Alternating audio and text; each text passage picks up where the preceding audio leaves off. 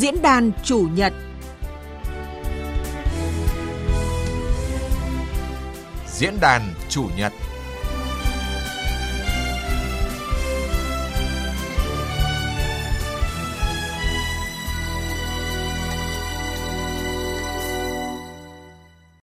Biên tập viên Thu Trang kính chào quý vị và các bạn.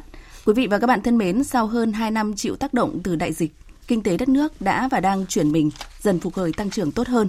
Số liệu kinh tế quý 1 vừa được Tổng cục Thống kê Bộ Kế hoạch và Đầu tư công bố thể hiện thực tế này khi mà hầu hết các chỉ số đều vượt, thậm chí là vượt trội so với cùng kỳ 2020 và 2021. Nhiều chuyên gia khẳng định là có kết quả này là nhờ nỗ lực từ mọi thành phần kinh tế với những chủ trương chính sách hợp lý, kịp thời, Tuy nhiên, bối cảnh mới với những biến động khôn lường từ kinh tế quốc tế thì cần những chủ trương chính sách tinh tế, nhanh nhạy hơn vì mục tiêu tăng trưởng kỳ vọng 6,5% của cả năm nay. Và diễn đàn hôm nay, chúng tôi hy vọng góp phần sáng tỏ nội dung này với sự tham gia bàn luận của ông à, Nguyễn Văn Thân, đại biểu Quốc hội khóa 15, Chủ tịch Hiệp hội Doanh nghiệp nhỏ và vừa Việt Nam. Trân trọng cảm ơn ông. Xin à, chào quý à, thính giả VOV. Vâng và cảm ơn sự tham gia của Phó giáo sư tiến sĩ Vũ Thành Hưng là giảng viên cao cấp của Đại học Quản trị Pagi Pháp nguyên là viện trưởng viện quản trị kinh doanh Đại học Kinh tế Quốc dân. Vâng, xin kính chào quý vị thính giả VOV. Chương trình cũng sẽ có sự tham gia của ông Nguyễn Hoàng Ly là chủ tịch hội đồng quản trị công ty cổ phần Comtech từ ờ, thành phố Hồ Chí Minh ạ.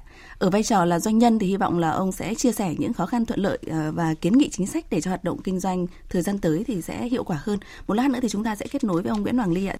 Thưa các vị khách mời ạ, có rất nhiều ờ, chỉ số tăng trưởng kinh tế quý 1 đáng chú ý mà đã được Tổng cục Thống kê Bộ Kế hoạch và Đầu tư công bố chỉ cách đây ít ngày thôi.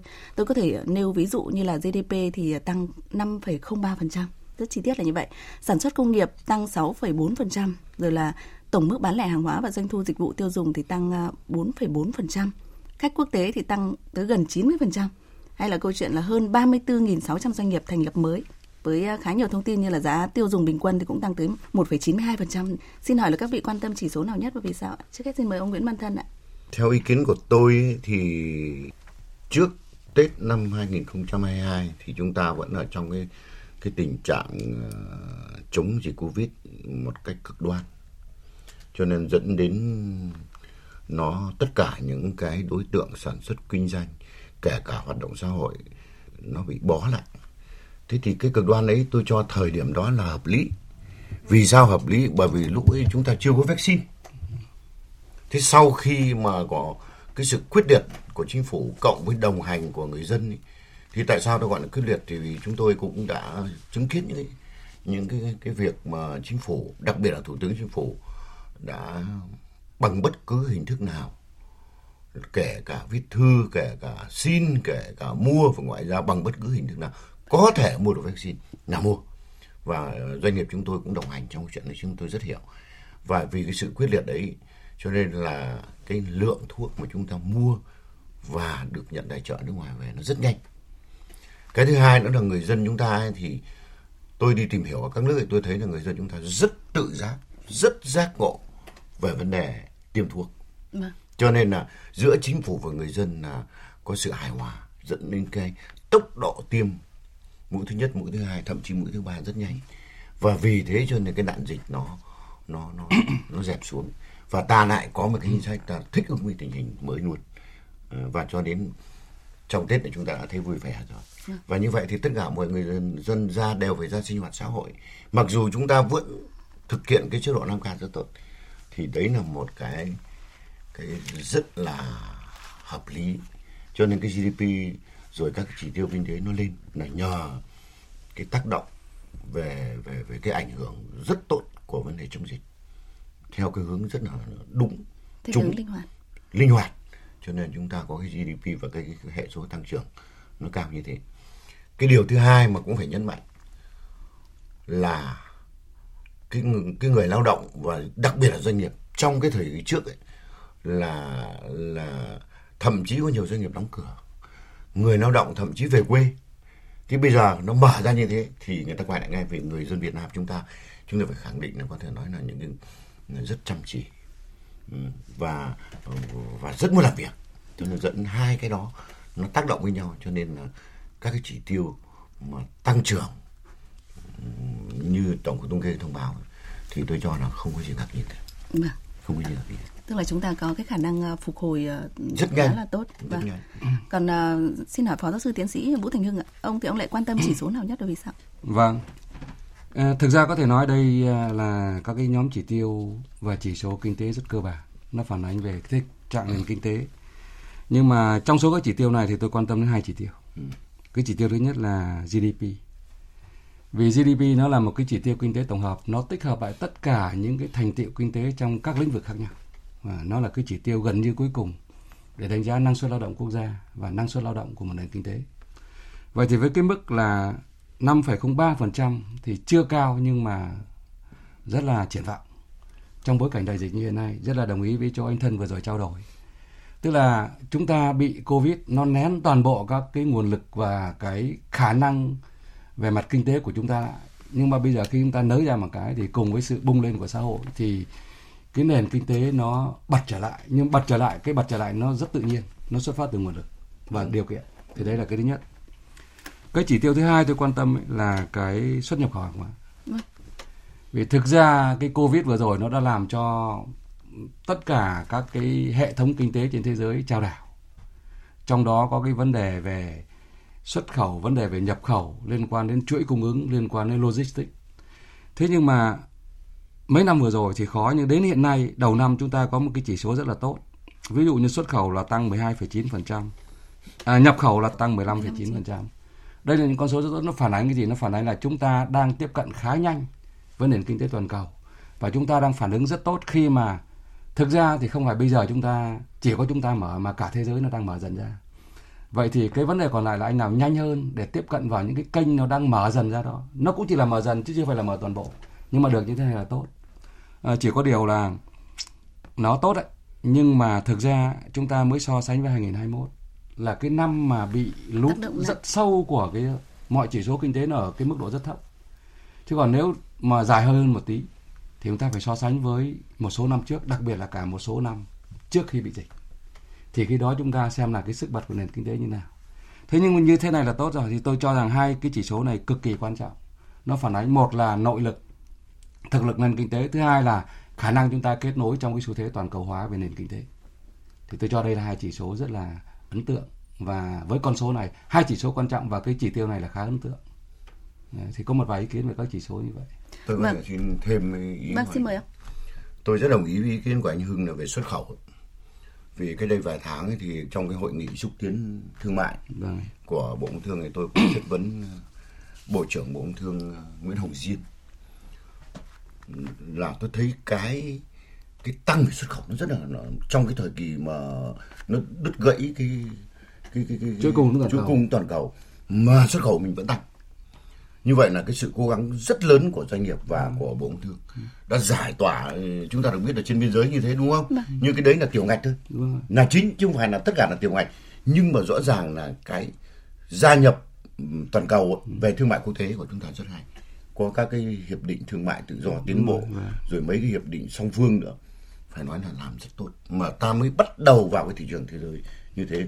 Mà tôi cũng phải xin nói là cũng có cống hiến rất lớn của cái tầng lớp doanh nghiệp nhỏ vừa chúng tôi đấy nhá Vâng, đúng rồi. chín mươi tám phần trăm vâng tôi cũng đang hy vọng là vâng. các vị sẽ phân tích nhưng mà nha. bộ công thương vừa rồi tôi đánh giá rất cao quyết liệt rất quyết liệt Tôi cũng hy vọng là các vị sẽ phân tích à, rõ hơn. Ví dụ như ngay từ đầu thì ông à, Nguyễn Văn Thân có nêu ra câu chuyện là thích ứng linh hoạt của chính phủ và sau đó là của cả người dân nữa. Và ông à, Vũ Thành Hưng ở góc độ nghiên cứu thì cũng có nêu ra những nỗ lực cố gắng của thích ứng linh hoạt của chính phủ. Ờ, chúng ta có thể phân tích về câu chuyện sự thích ứng linh hoạt rất là mạnh mẽ của cộng đồng doanh nghiệp trong câu chuyện này tôi thì tôi nghĩ là cái bản chất của doanh nghiệp nhỏ vừa Việt Nam nó rất là đặc thù. Nó khác với để doanh nghiệp của các nước. Vì cũng đúng thôi tức là nó tự thân nó là chính. Và phần lớn thì tôi là cái người mà mà làm cái công tác này tôi biết mà. Họ tự thân họ, họ dựa vào cái sự hỗ trợ người khác rất ít. Tức là người ta có ngành gì người ta làm. Cái đấy là cái mà trong hội nhập thì chúng ta phải sửa nhưng trong thời kỳ covid thì nó lại rất hay. Đúng rồi. Cái sự nỗ lực của người ta cái sự cố gắng bản thân người ta có à, thì cái cái cái cái cái, cái, cái dịch covid 19 thì nó nó nó- nó làm cho người ta cái cái cái cái cái, cái tiềm năng ấy nó được bật đi. Đấy, cái tiềm năng bật cho nên khi mà doanh nghiệp nhỏ và vừa cộng với cái hộ kinh doanh 5 triệu hộ kinh doanh cá thể. Vâng. Đấy. thì người ta phải người ta phải phải phải phải phải nhảy ra thị trường người ta phải làm để người ta nuôi cán bộ người ta nuôi công chức của người ta Ít nuôi nhất là người duy làm trì sự sống đúng không và duy trì sự sống. Mà cái lực lượng của chúng ta rất đông. 98% trên 800 nghìn doanh nghiệp. Đấy. thì tôi đánh giá rất cao cái đó. Nhưng về lâu dài về lâu dài sau cái dịch và trong dịch phải có một sự hỗ trợ rất lớn. Nó như là đề ba như như là cái kiểu support cho người ta để cho người ta là người ta có đà người ta bật nhanh hơn. Thì cái đấy thì vừa rồi chính phủ làm tốt. Chúng phải là có rất nhiều những cái gói hỗ trợ. Đương nhiên là cái bước đầu chúng ta hơi lung tung Ờ, hơi lung túng là vì sao? Vì cái ông giúp ấy, ông cũng muốn là phải cái người bỏ tiền ra phải nhìn thấy người ta làm đúng. Còn cái ông nhận thì ông phải nhận như thế nào? Thì cái thủ tục hành chính hơi rườm rà. Nhưng sau này bộ lao động thương gọi cải à, gọi là cải tiến lại thì nó cái cái cái cái, cái việc hỗ trợ của của chính phủ đối với doanh nghiệp và người lao động rất là kịp thời đương nhiên là còn đâu đó nó vẫn còn vướng nhưng mà đấy là do cái thao tác của từng cái bộ phận mà thôi thì tôi nghĩ là vừa rồi là cái sự hài hòa giữa chính phủ giữa doanh nghiệp và người lao động nó rất là tốt thì nó mới có cái đáp số như thế Dạ, đó là góc độ của doanh nghiệp nhỏ và vừa. Còn ờ, ở nghiên cứu thì như thế nào thưa phó giáo sư tiến sĩ Vũ Thành Hưng?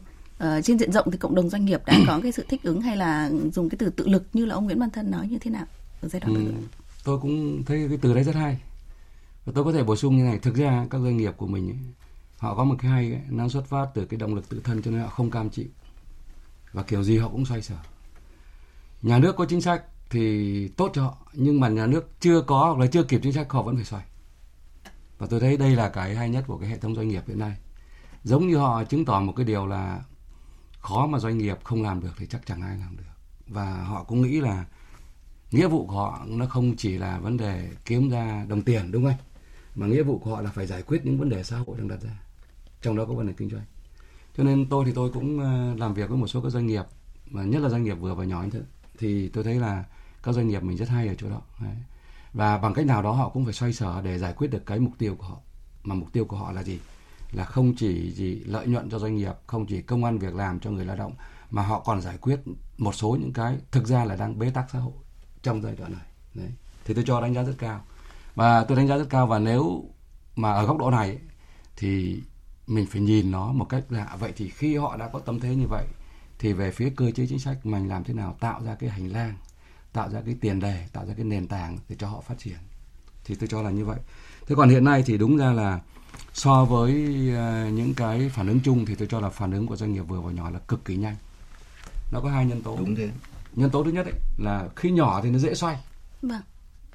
nhưng cái thứ hai nữa là thông thường nhỏ ấy, thì họ hay có một cái tâm thế là không hài lòng với những gì đạt được. Cái mình tạm nói là tham vọng hay nói cái khác là cái kỳ vọng tức là cái mong muốn nó đang là làm thế nào để mạnh hơn để lớn hơn. Đúng cái sức sống nó. Đấy sức sống đó. Sức sống cho nên là hơn dồn dồn toàn bộ cái đó thì tôi nghĩ là đấy là một cái phải nói là mừng cho quốc gia này. Vừa là sự thích ứng linh hoạt, vừa là bản thân họ cũng không quá là cồng kềnh cho nên là không dễ cồng xoay chuyển dễ xoay sở cam chịu đa và ngành. Đa vâng, ngành đấy vâng, đa linh hoạt đấy nhỉ? linh hoạt. Họ có thể làm bất kỳ điều gì miễn là cái điều đó tốt cho doanh nghiệp của họ. Nhưng mà nhỏ thì làm cái đó được. Vâng, bây giờ thì chúng ta hãy cùng ờ, kết nối với một doanh nghiệp tại thành phố Hồ Chí Minh, nơi mà là đầu tàu kinh tế của cả nước và giai đoạn vừa rồi chúng ta đã biết là chịu thiệt hại nặng nề vì ờ, đại dịch Covid-19 để cùng xem là những cái câu chuyện mà hai vị khách mời vừa mới nêu về nỗ lực tự thân của giới doanh nhân doanh nghiệp đã hỗ trợ cho kinh tế đất nước như thế nào thì chúng tôi xin được giới thiệu đó là doanh nhân Nguyễn Hoàng Ly từ ờ, thành phố Hồ Chí Minh ạ, là chủ tịch hội đồng quản trị của công ty ờ, Comtech Việt Nam. Xin chào doanh nhân Nguyễn Hoàng Ly ạ. À, dạ vâng, xin chào biên tập viên và xin chào các uh, quý vị uh, khách mời và quý vị nghe đài. Vâng, thưa ông là có một vài thông tin từ hai vị khách mời của chúng ta đã phân tích về à, nỗ lực của nỗ lực tự thân của giới doanh nhân doanh nghiệp ở trong bối cảnh chung nỗ lực của toàn nền kinh tế mà đặc biệt là của những chủ trương chính sách rất là hợp lý kịp thời của Đảng và nhà nước đấy ạ. Xin hỏi là cho tới thời điểm này thì ông nhận diện là bản thân doanh nghiệp của mình hay là cộng đồng à, doanh nghiệp thành phố Hồ Chí Minh đã nỗ lực như thế nào để chúng ta có được cái kết quả tôi thì tôi cho là khá là ấn tượng về à, kinh tế quý 1 của cả nước vừa rồi ạ. Ừ, về phía về các doanh nghiệp ở thành phố Hồ Chí Minh và cũng như về chính doanh nghiệp của chúng tôi á, thì tôi nghĩ là có hai cái điểm mà quan trọng nhất. Thứ nhất á, là cái um, cái sự uyển chuyển giống như nãy cũng được nghe các các chuyên gia có phân tích rồi. Và cái đó là cũng là rất là đúng cái um, cái thực chất. Thì các cái doanh nghiệp Việt Nam mình á có một cái sự uyển chuyển rất là lớn. Nếu mà so sánh với doanh nghiệp nước ngoài á thì khi mình gặp một cái tình huống khó khăn á thì mình sẽ điều chỉnh nhanh hơn họ. Mình tìm nhiều nhiều cái đường nhiều nhiều cái hướng um, nó khác nhau và mình có thể mình thử nghiệm trải nghiệm mình mạnh dạng mình trải nghiệm hơn. Thì cái đó cũng một phần là do những doanh nghiệp Việt Nam thì uh, là doanh nghiệp vừa và nhỏ nó chưa có quá lớn do đó cái độ uyển chuyển của nó lớn hơn so với những doanh nghiệp mà đã quá lớn rồi. Và cái um, cái điểm thứ hai nữa đó là cái khả năng về uh, mở rộng quan hệ. Thì tôi thấy là trong thời gian vừa qua ngay cả trong thời gian covid á dù là làm việc tại nhà, nhưng mà tương tác với lại các đối tác nước ngoài, cũng như là cố gắng mở rộng cái chuỗi cung ứng, hay là mình điều chỉnh lại cái ờ, các khách hàng nước ngoài của mình, thì nó vẫn diễn ra liên tục. Chứ nó không có cái trạng thái là mình đang gặp khó khăn, thì thôi mình cứ tạm dừng chậm chậm lại, rồi sau này nó dễ dàng lại rồi mình mở thị trường sau. Thì ờ, tôi cảm thấy là cái việc đó nó không có có ờ, bị như vậy mà ngay cả trong thời gian khó khăn nhất á, thì cái việc mở thị trường cũng như là việc điều chỉnh chuỗi cung ứng á, nó vẫn diễn ra khá là liên tục qua các cái phương tiện số bây giờ không gặp nhau được thì họp trực tuyến nhưng mà toàn bộ quá trình nó vẫn diễn ra liên tục thậm chí là còn mở rộng và còn nhanh hơn là bình thường nữa. Dạ vâng, khá là nhiều thông tin cho thấy là nỗ lực của ít nhất là một đại diện một doanh nghiệp từ thành phố Hồ Chí Minh ừ. ở trong giai đoạn vừa rồi. Ờ, ở đây thì chúng ta cũng đều biết là GDP hay là những cái số liệu thống kê mà chúng ta vừa nêu thì không đơn thuần chỉ là của cộng đồng doanh nghiệp, đúng không ạ? Nỗ lực của toàn xã hội. Ngay cả chuyện là người tiêu dùng như thế nào nữa thì chúng ta cũng cần phải cân nhắc ở đây thế nhưng mà ở góc độ của một à, doanh nhân doanh nghiệp thì à, ông Nguyễn Hoàng Ly có vừa nêu ra vấn đề là nỗ lực giới à, doanh nghiệp ở thành phố Hồ Chí Minh đấy ạ. Ông Vũ Thành Hưng có trao đổi hay là chia sẻ gì với một doanh nghiệp từ thành phố Hồ Chí Minh À, vâng, à, tôi nghe cái thông tin à, trong à, một à, doanh nghiệp trong thành phố Hồ Chí Minh qua đại diện có trao đổi anh Hoàng Ly, anh Hoàng, vâng, anh Hoàng Ly thì tôi cho đấy cũng là những cái à, thông tin tốt. À, cái này thì không chỉ là à, như chúng ta đang trao đổi thì một số vấn đề đến từ phía chúng tôi là những người nghiên cứu hoặc là tổng hợp. Nhưng mà thực tế từ doanh nghiệp như vậy cũng là một cái rất là tốt. À, các doanh nghiệp của mình à, đúng là doanh nghiệp nhỏ cho nên linh hoạt uyển chuyển và thực ra những cái này thì như tôi đã trao đổi phần trên thì nó không chỉ là nỗ lực của doanh nghiệp nó còn là động lực của doanh nghiệp nhưng nó cũng là cái đòi hỏi của của thị trường và của xã hội. À, trước vấn đề đối với người lao động trong bản thân của doanh nghiệp trước vấn đề nhu cầu thị trường và tôi cho đây là cũng là những cái tốt chỉ có điều là sau này thì nếu có điều kiện ta trao đổi thêm linh hoạt là tốt chủ động là tốt phản ứng nhanh là tốt. Nhưng mà làm thế nào cho tôi muốn là sau một thời gian nhất định thì một doanh nghiệp nhỏ không còn là một doanh nghiệp nhỏ nữa. Cái đó là quan trọng. Tức là lớn lên. Lớn lên. Bởi vì thực ra xét về mặt kinh tế học ấy, khi mà quy mô càng lớn thì nó mang lại rất nhiều cái lợi thế kinh tế. Vậy thì doanh nghiệp nhỏ xử lý cái tình huống trong phạm vi của mình với cái cấp độ thị trường của doanh nghiệp vừa và nhỏ. Nhưng mà doanh nghiệp nào cũng muốn sau một thời gian là vừa và nhỏ thì sau đó phải trở thành lớn lên. Vậy thì những cái việc này chắc là chúng ta sẽ trao đổi thêm sau nhưng mà trước mắt trong đại dịch như thế này thì đúng là vai trò của doanh nghiệp vừa và nhỏ là cực kỳ quan trọng trong việc xử lý tình huống. Tôi có một vài cái suy nghĩ như vậy. Thế còn có thể trao đổi thêm thì ờ, trong cái nội dung về sau tôi cũng vâng. sẽ trao đổi thêm. Như vậy là linh hoạt rồi đúng không ạ? Chủ động phản ứng nhanh. Ừ. rất là tốt rồi nhưng đó là câu chuyện của trụ vững. Đúng còn rồi. làm như thế nào để lớn lên được chính thì mới là điều tốt. Một lát nữa thì chúng ta sẽ thông tin ạ. Còn bây giờ thì xin mời ông ờ, Nguyễn Hoàng Ly cùng các vị khách mời và quý vị thính giả. Chúng ta hãy nghe một thông tin đáng chú ý do phóng viên Đài Tiếng nói Việt Nam tổng hợp tăng trưởng kinh tế quý 1 diễn ra đúng như những kỳ kỳ vọng, dự đoán của tôi. Cái mức tăng trưởng này là đáng khích lệ và là hợp lý theo đà phục hồi tăng trưởng do mở cửa nền kinh tế, trong cái điều kiện tăng giá cả nguyên liệu đầu vào rất là mạnh. Đặc biệt là bắt đầu có những tác động ban đầu của cái chiến tranh nga ukraine. Thì điều này cũng thể hiện là cái nỗ lực rất là lớn, quyết liệt của chính phủ, của doanh nghiệp. Đó là chỉ số tổng hợp để chúng ta thấy chúng ta đã nỗ lực phấn đấu đạt được kết quả như thế nào. 5,03% cho thấy là một cái dấu hiệu kinh tế của chúng ta đã phục hồi rõ nét các chính sách thích ứng và linh hoạt cũng như là chiến lược vaccine thể hiện cái hiệu quả. Đây thực sự là những cái yếu tố làm thay đổi cuộc chơi, đưa nền kinh tế của chúng ta dần dần quay trở lại cái quỹ đạo tăng trưởng, đặt một cái nền móng tốt hơn cho tăng trưởng trong những năm sau. Và ở góc độ nào đấy cũng có thể thấy chúng ta đã hạn chế được những cái ảnh hưởng của những cái điều kiện kém thuận lợi hơn từ thị trường toàn cầu, ví dụ như là về cái giá nguyên vật liệu gia tăng thời gian vừa qua. Vâng ạ, vừa rồi là ý kiến của chuyên gia kinh tế tiến sĩ Lê Xuân Sang và chuyên gia kinh tế Lê Duy Bình, giám đốc điều hành uh, Trung tâm Nghiên cứu Kinh tế Economica Việt Nam đấy ạ. Quý vị và các bạn à, hãy cùng nghe tiếp một thông tin tổng hợp từ phóng viên Xuân Lan. Dù đạt mức tăng trưởng đáng khích lệ, đây vẫn chỉ là mức trung bình so với toàn khối ASEAN. Các tổ chức định chế tài chính dự báo ASEAN sẽ có mức tăng trưởng dao động quanh ngưỡng 5%, có nghĩa là đạt mức 5,03%. GDP của Việt Nam mới chỉ nhỉnh hơn một chút. Nếu không nỗ lực vượt trội, Việt Nam sẽ khó thu hẹp khoảng cách phát triển với các nước ở top đầu khu vực. Mục tiêu tăng trưởng 6,5% cả năm đang có những thuận lợi, đan xen nhiều thách thức. Chính phủ, cộng đồng doanh nghiệp và toàn dân phải nỗ lực tăng trưởng trung bình khoảng 7% ở các quý 2, 3 và 4 thì mục tiêu, kỳ vọng mới trở thành hiện thực. Chúng ta đã có nền tảng tương đối thuận lợi từ quý 1, cần nỗ lực nhiều hơn, trong đó ông Nguyễn Bích Lâm, nguyên Tổng cục trưởng Tổng cục Thống kê, Bộ Kế hoạch và Đầu tư lưu ý một số vấn đề. Nông nghiệp, chăn nuôi đang gặp khó khăn do thức ăn chăn nuôi đang tăng cao. Chúng ta cũng phụ thuộc khá nhiều vào cái nhập khẩu. Khai thác thủy sản gặp khó khăn do giá xăng dầu tăng quá nhiều. Xây dựng khó khăn khi mà triển khai giải ngân vốn đầu tư và thực hiện xây lắp do giá sắt thép vật liệu tăng cao. Tổng cầu có phục hồi một chậm. Nó là một cái động lực tăng trưởng rất lớn mà một điểm đặc biệt cái khu vực doanh nghiệp đóng góp trên 60% cái GDP nhưng mà 62.000 doanh nghiệp mới thành lập quay trở lại. Tuy vậy có đến 35,7 nghìn doanh nghiệp tạm ngừng kinh doanh có thời hạn, rồi có 11,3 nghìn doanh nghiệp chờ giải thể, và 4,3 nghìn doanh nghiệp đã giải thể. Thì nó thể hiện cái sự khó khăn của cộng đồng doanh nghiệp. Doanh nghiệp cần quan tâm trong thời gian tới. Từ thực tế đó, ông Trần Quý, Viện trưởng Viện Phát triển Kinh tế số Việt Nam khuyến nghị. Cái quý 2 chúng ta phải đối mặt với vấn đề quốc tế. Sau đại dịch thì à, đây cũng là cái thời điểm các chính sách nhà nước phải tăng cường mạnh hơn và hỗ trợ các doanh nghiệp hỗ trợ người dân ở trên thế giới có nhiều cái biến động nên là chỉ số về giá cả nó cũng tương đối bất ổn và đặc tính là nó leo thang mà bình ổn giá cả ổn định sản xuất kinh doanh như là cái đời sống người dân rất là quan trọng. À, cái thứ hai nữa là gì ạ? Thấy rõ ứng dụng kinh tế số à, quản lý nhà nước phải tập trung làm mạnh hơn. Doanh nghiệp muốn tồn tại được thì phải chuyển mình và ứng dụng các cái nền tảng số người công dân tăng cường cái năng lực mà sử dụng các cái nền tảng số giúp đỡ cái công việc trong cái cuộc sống hàng ngày suôn sẻ hơn. Vâng ạ, hầu hết các ý kiến ờ, của các chuyên gia thì đều khẳng định tầm quan trọng của doanh nghiệp là làm nào để cho phục hồi và phát triển kinh tế tốt hơn và khẳng định rằng là doanh nghiệp cần phải chuyển mình nhiều hơn nữa. Tôi thì tôi lại muốn là kết nối với ông ờ, Nguyễn Hoàng Ly trước ở trong câu chuyện này. Rõ ràng là cần những giải pháp cả lâu dài và trước mắt để ừ, hỗ trợ cộng đồng doanh nghiệp uh, nhanh chóng là phục hồi phát triển kinh tế ạ. Doanh nhân Nguyễn Hoàng Ly, ông có quan điểm hay là kiến nghị gì cụ thể trong câu chuyện này không ạ?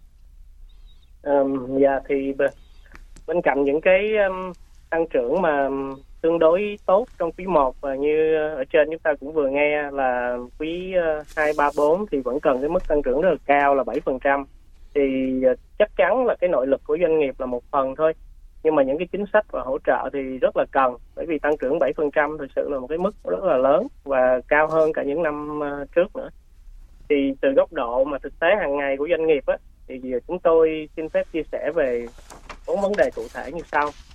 Vấn đề thứ nhất thì như chúng ta đã nói rất là nhiều ở trên là vấn đề về giá xăng dầu tăng và có thể còn tiếp tục tăng trong thời gian tới. Vâng. do ảnh hưởng của tình hình thế giới nó rất là bất ổn và thật ra chúng ta cũng không biết trước được chuyện gì nó sẽ diễn ra trong 6 tháng hay một năm tới cả thì cái việc này nó ảnh hưởng rất là lớn lên chỉ số giá tiêu dùng và ảnh hưởng trực tiếp vâng. đến cái chi phí của doanh nghiệp và người lao động về chi phí doanh nghiệp thì chúng tôi và cũng nhiều doanh nghiệp khác mà chúng tôi được uh, cơ hội trao đổi cùng thì cái uh, chi phí vận hành và chi phí kinh doanh tăng ít nhất là 10%. Mà bên cạnh đó, đó thì đời sống của người lao động thì lại khó khăn hơn vì uh, họ gặp cả khó khăn kép trong giai đoạn Covid nó cũng đã khó khăn cho họ rồi. Mà sau đó đó lúc hậu Covid thì giá tiêu dùng lại tăng. Do đó thì người lao động bây giờ để mà đảm bảo cái đời sống của họ thì họ mong muốn được tăng lương hoặc là sẽ phải tìm việc làm thêm. Nên nó ảnh hưởng khá là tiêu cực đến chất lượng công việc. Trong khi đó đó thì chính doanh nghiệp cũng đang bị khó khăn về chi phí.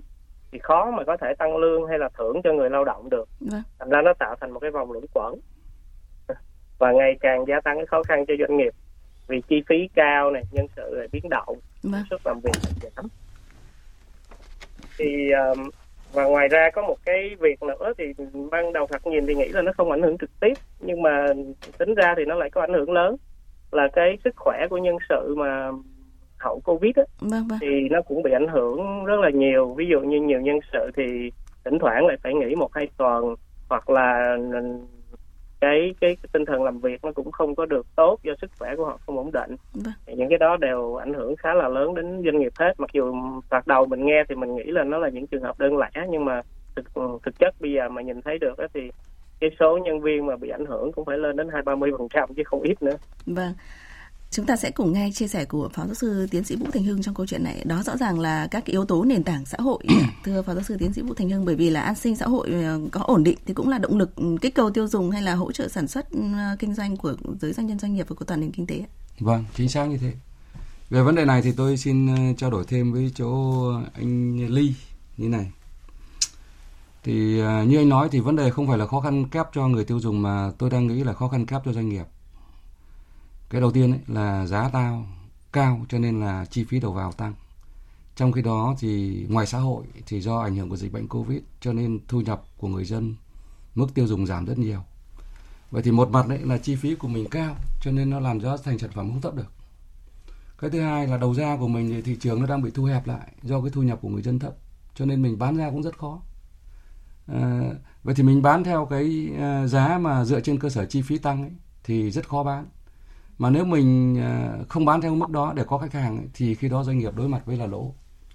Hôm trước thì tôi có nghe một chị trong thành phố Hồ Chí Minh chị cũng trong cái hệ thống là à, kinh doanh thương mại à, và chị cũng nói là hiện nay các doanh nghiệp chủ yếu đang cố gắng làm sao là một giữ cho doanh nghiệp tồn tại và hoạt động nhưng cái thứ hai là không mất thị trường không mất thị trường theo cái nghĩa là nếu mình mà gì, à, giá nó bất hợp lý quá khách hàng không mua thì mình cũng đối mặt với rất nhiều thách thức thì đây là vấn đề đặt ra à cái thứ hai nữa của doanh nghiệp thì tôi nghĩ như này. Hiện nay thì các doanh nghiệp đang có sự thay đổi rất lớn về mặt cấu trúc tổ chức hoạt động kinh doanh.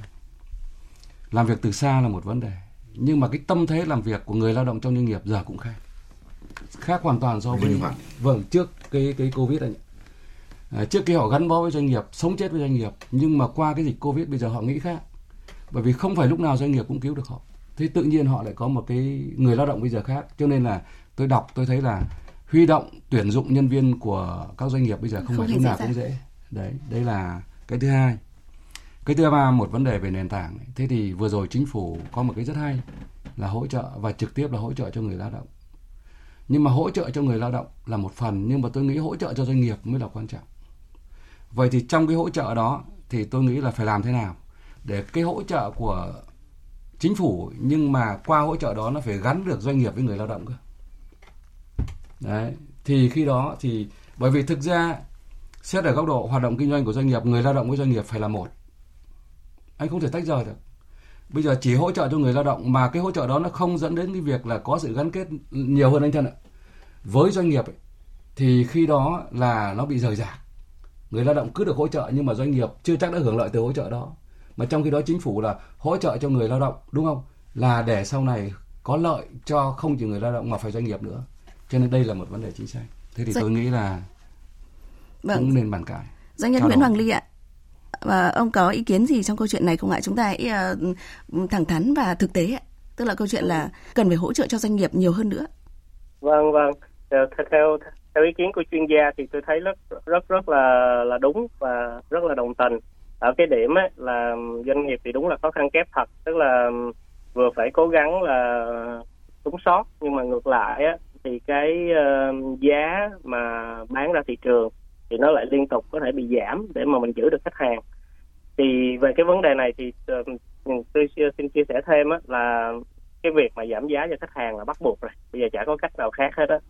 Dù muốn hay dù không thì cái tâm thế cạnh tranh bây giờ nó khốc liệt hơn nhiều bởi vì nhiều doanh nghiệp đều phải survive. Do đó ai cũng sẵn sàng giảm giá cả nhưng mà như vậy thì nó lại dẫn đến một cái vấn đề tiếp theo mà chúng tôi cũng rất là mong được sự hỗ trợ là cái vấn đề về chuỗi cung ứng toàn cầu. Đương nhiên á, là để mình giảm giá được cho khách hàng đầu cuối của mình á thì cái giá đầu vào của mình á mình cũng phải điều chỉnh lại. Vì cái chi phí vận hành á thì nó đang đang tăng rồi giá xăng giá dầu giá gì cũng tăng do nên chi phí vận hành đã tăng. Nhưng mà chi phí đầu vào á, thì có thể điều chỉnh được tức là nếu mà mình mua hàng từ những nước khác hay mua hàng từ những doanh nghiệp khác thì họ cũng phải giảm giá cho mình. Nhưng mà để mà làm được như vậy á thì cái chuỗi cung ứng của mình á, nó phải được mở rộng và nó có nhiều cái phương án thay thế. Tại vì thường cái doanh nghiệp Việt Nam á, thì theo theo tôi thấy thì cái chuỗi cung ứng của họ nhiều khi nó rất là rất là đơn lẻ. Tức là họ chỉ có một đường cung ứng thôi. Vâng. nếu mà đường cung ứng đấy mà tắt thì là lập tức là gặp khó khăn thì tôi tôi cũng muốn uh, kiến nghị ấy, là nếu mà chính phủ có thể có những cái chương trình mà xúc tiến để giúp doanh nghiệp uh, mở rộng cái chuỗi cung ứng và tìm tìm kiếm các cái nguồn cung thay thế thì nó Vâng. cũng sẽ giải quyết được phần nào những cái vấn đề mà chúng ta đang gặp phải ở đây. Vâng, cảm ơn ờ, ông Nguyễn Hoàng Ly. Tôi nghĩ là ờ, ông Nguyễn Văn Thân có thể chia sẻ lại ngay đó là cần mở rộng chuỗi cung ứng và cần có nhiều phương án thay thế nhưng mà cái sự chủ động của doanh nghiệp thì là tốt rồi nhưng mà không chỉ ở các doanh nghiệp đấy. Cái ờ, mong muốn và cái kiến nghị của anh Hoàng Ly là đúng. Bởi cái đấy là doanh nghiệp riêng lẻ người ta không làm được. Thì cái đấy cần phải có cái sự hỗ trợ của chính phủ.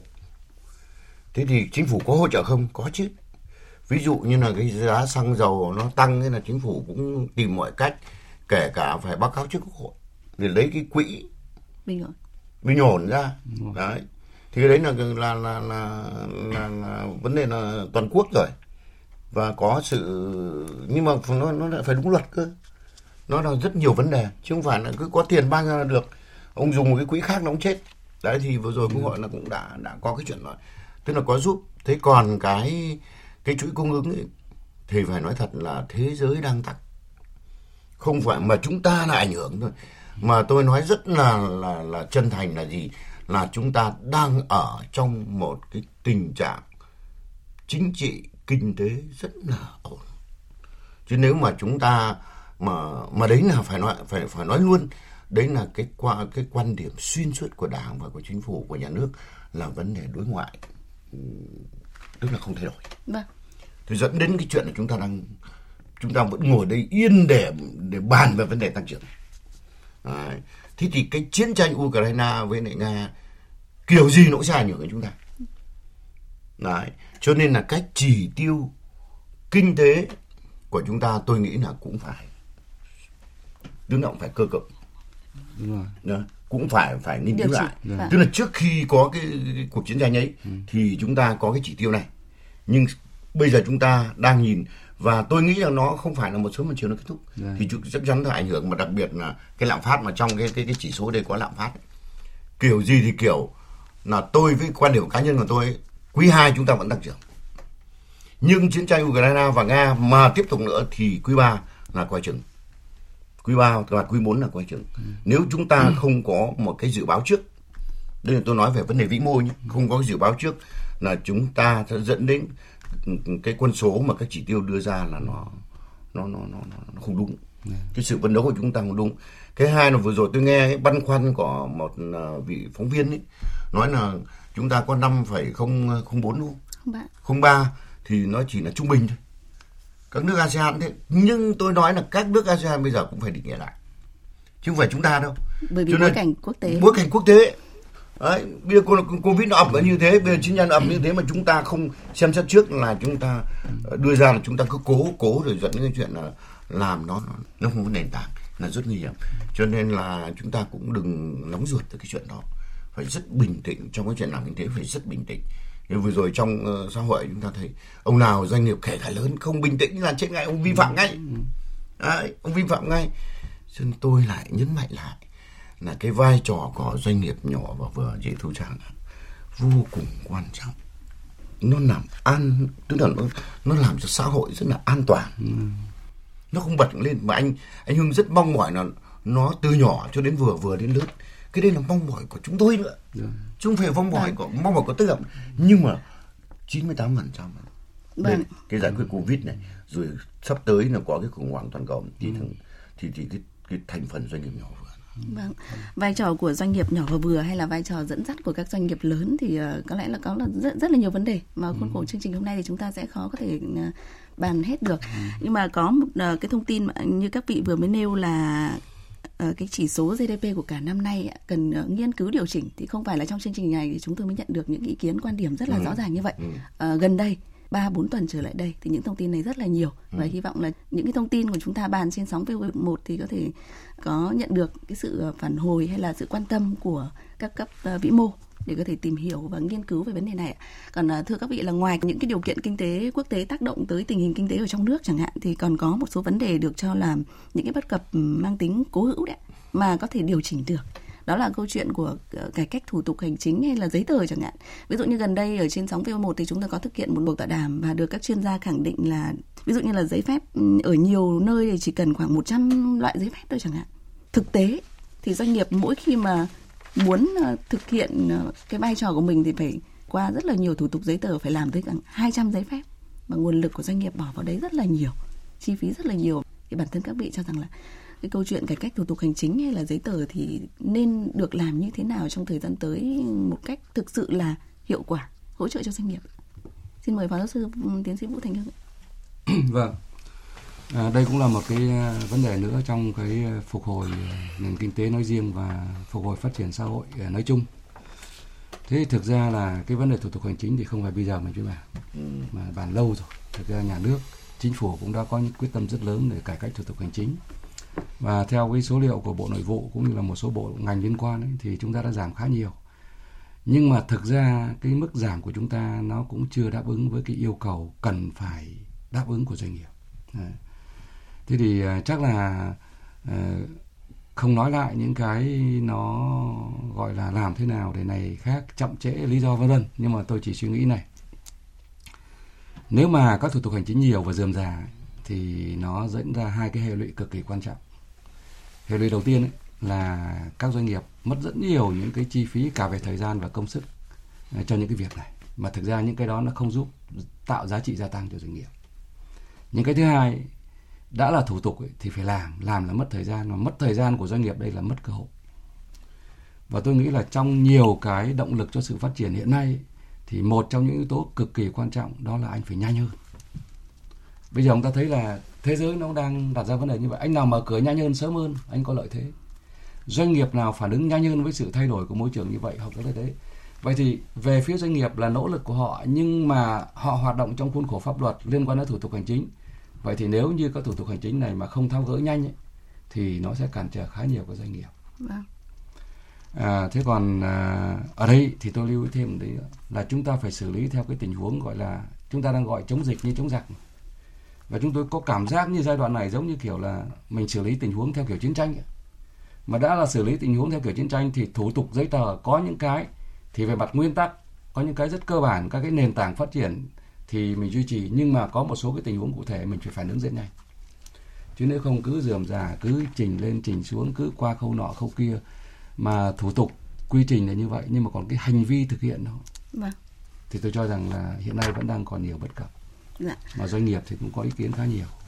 Vâng một vài thông tin từ ông cho thấy là câu chuyện của thủ tục hành chính giấy tờ không đơn thuần chỉ là động lực cho sự phát triển của doanh nghiệp mà đó là cải cách môi trường kinh doanh thì sẽ thu hút ờ, đầu tư thu hút FDI và rất nhiều vấn đề à. khác nữa. À. Uy tín của chúng ta ở trên trường quốc tế thì cũng sẽ tăng hơn rất là nhiều. Thế nhưng mà ngoài cái câu chuyện này ra thì uh, xin được hỏi ông Nguyễn Văn Thân ạ, còn có những vấn đề nào khác đặc biệt quan tâm trong thời gian tới nữa thì ờ, không chỉ là cái mục tiêu gần 6,5%. À, thôi thì chúng ta sẽ không bàn tới câu chuyện là nên thay đổi cái con số mục tiêu này hay không, ừ. nhưng làm thế nào để cho chúng ta tiến gần nhất và cố gắng để đạt được cái mục tiêu này. Tôi nghĩ là cái câu hỏi thì nó cũng quá lớn, quá lớn nhưng mà thôi ờ, mình cái nhận định của mình như nào thì mình vâng, đây là trao đổi mà thoải mái. Tôi nghĩ cái đầu tiên rất khoát là phải làm tiếp làm sâu mặc dù chúng ta vừa rồi đạt khá nhiều đấy nhưng vâng. về cái cải cách thủ tục chính vâng. mà này, cái ấy nó làm đúng chủ trương của nhà nước vâng. tức là cái đột phá vâng.